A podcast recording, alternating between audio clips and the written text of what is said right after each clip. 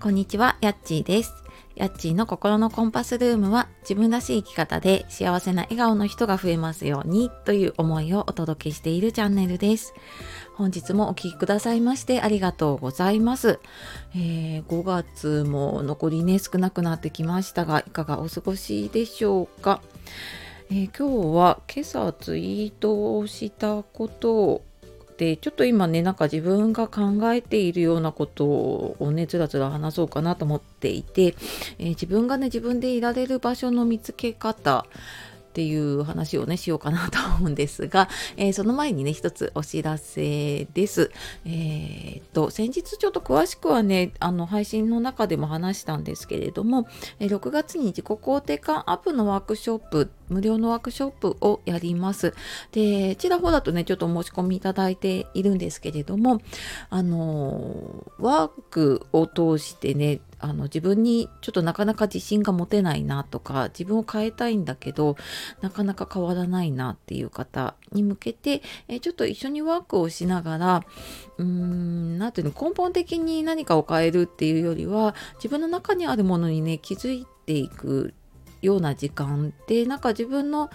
うん自分ではなんか自信がないと思っていたものが実は自分にとっては強みだったりすごく大切なものだったりっていうことが自分で気づかないっていうことがすごく多いのでそれをちょっとやれるワークショップをね無料で、えー、やりますのでよかったら説明欄の方から見てみてください。あとあのちょっと詳しくねそういうの知りたいなっていう方いたらあの同じく説明欄の方にメルマガの、えー、登録があるのでそちらの方もねよかったらよ見てみてください。で、えー、今日の自分が自分でいられる場所の見つけ方っていうことでうん最近なんかちょっと思ってたことでねで、まあ、ツイートで書いたのはその自分がね自分でいられる場所があればそれだけでいいで誰かと比べなくてもいいあなたはあなただから心の底から自分で良かったと思える毎日が過ごせますようにっていうことでちょっとなんか今自分がね感じていることを書いたんですね。でうーんなんか自分らしさって私自分の中でねテーマだなと思っていろいろ活動の中でも伝えてきているんだけれどもなんかそれを伝えようとすればするほどすごくなんか難しいなっていうのかな小難しいことだったりとか何かこうテクニック的なことをね伝えなきゃいけないのかなと思ってなんとなくこう言いたいことがねずれてきちゃうなって思うことがあるんですよね。であのなんか最近すごく自分が感じるのが、えー、最近私の例えがすいません。全てミスチルになってしまうんですけれどもあの私は自分の仕事とかね活動用に SNS とかブログとかねいろんな発信をやっているんですけれどもで今回その、まあ、ミスチル30周年でねちょっとライブに行ってっていうことでなんか自分の中でこう忘れていた何かすごく好きなものとか夢中になれるものに本当ににこうそこにこうエネルギーを注ぐっていうこと。でやっぱり仕事が忙しかったりとかね家のこと子供のことがあるとまあそんなのは後回しでっていうのもあるしやっぱり SNS 始めていくと何て言うのかなビジネス系の方がねあのすごく目立ってったりとかあの目に入ったりとかしてきてあ自分もなんかそんな風にね自分で稼ぐとかそういう方にやっぱりどうしてもねそっちのこう何て言うのかなうん本当はどうなりたいかっていうよりもそのために何をやるかっていう方に目がいっちゃうんですよね。であの、まあ、特にねツイッターだとその自分が興味のあるものに対してつながった人の情報が流れてくるからもうやっぱりどんどんどんどんそこに、うん、染まっていくっていうとなんかちょっと語弊があるかもしれないんですけれどもどんどんやっぱり考え方がそっちに傾いていっちゃうことがありますよね。でやっぱりそういう仲間と集まっていくしで似たような人がねあのフォローしてくれたり自分もフォローしたりっていう風になっていくんだけれどもなんか今回自分がそうやって趣味のものでね作った時にうーん何て言うのかな。あの本当に好きなことをやっていてで本当になんかうんなんか同じものをね好きな人とつながれることが本当にすごく楽しくってでなんか自分の好きなことをつぶやいたりとかで他の方のつぶやきにも本当にすっごい心から共感するしで、まあ、それは多分価値観とかねあの好きなものが同じってすごく大きいなと思ったんだけれどもでなんかそんなのが自然にできると、あのー、私が今のねあの普段やっているツイッターのアカウント多分1ヶ月以上かかったのかな500人とかになるのにね。なんだけど今その趣味で作ったねアカウントの方は1ヶ月経ってないかな3週間ぐらいなんですけれどももうすでにフォロワーさんが600人超えていたりとかしていてでなんか別にその相互フォローとかすごい増やそうとしているわけでもないんですね。っ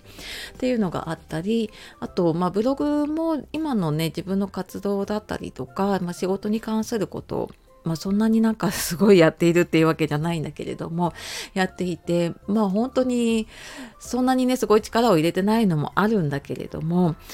うーん一日本当少ないと1桁だしで読んでもらえても2030ぐらいかなっていうようなね本当になんかそんな細々とやっているようなねブログなんですけれども。でなんか今回私はミスチルのことね自分の好きなことをつぶやきたいと思ってでブログを、なんかねこのパワーがねすごい出てくるんだよね。あの 半日で立ち上げちゃって。でもうなんかそのライブのこと書きたいと思って1時間ぐらいで記事書いたりとかしていてね。で前の時なんか本当1ヶ月ぐらい準備にかかってまあそれ初めてもあるんだけどね。で記事書くのに多分もう1日かかってたよね丸1日ほんと78時間かけてあのもういろいろあこうこうやらなきゃいけないんだああやらなきゃいけないんだみたいな風にやっていたんだけれどもでいざね蓋を開けてみたらその半日で立ち上げてね1時間で書いたブログの方が圧倒的に読まれているんですよね。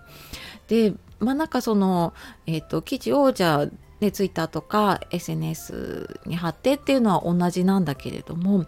もうなんかそのえっ、ー、とよよなていうのかなアクセスされる数が圧倒的に違っていてでまだブログ立ち上げて本当1週間も経っていないんですけれども多分私の今やっているブログの1ヶ月分ぐらいアクセスが来るっていうねうんななうんななんとも言えないこうなんか不思議な感じがしていてでそれって何だろうって思った時にあなんかこれは本当に自分が楽しんでいて自分らしくいられる場所というかね自分が自分でいられる場所でで本当に自分の好きなことをやるってこういうことなんだなっていうのをすごく感じたんですね。なんかどうしてもこう稼ごうとかうーん何かこう有益なことを言わなきゃとかって思っちゃうんだけれどもなんかね自分の好きなことだとあじゃあなんかこういうふうにやったらいいんじゃないかみたいなアイデアがすっごい出てくるしななんだろう考えなくってもわかるというかね。私自分が知りたいから調べるしでなんかそれを発信することでそれがなんか誰かの役に立つっていう、まあ、当たり前なことなんだけれどもでそれがあの自分が自然にできる場所とできない場所まあ、これがなんか自分でいられる場所とそうじゃない場所なんだなと思ったんだけれども、まあ、もちろんね仕事は仕事でやらなきゃいけないこともあるしやるんだけれどもうーんなんかそれとは別にね自分でいられる場所っていうのがあるだけですごく何て言うのかな生きがいじゃないんだけれども、うん、すごく楽しめるようになるんじゃないかなと思ったし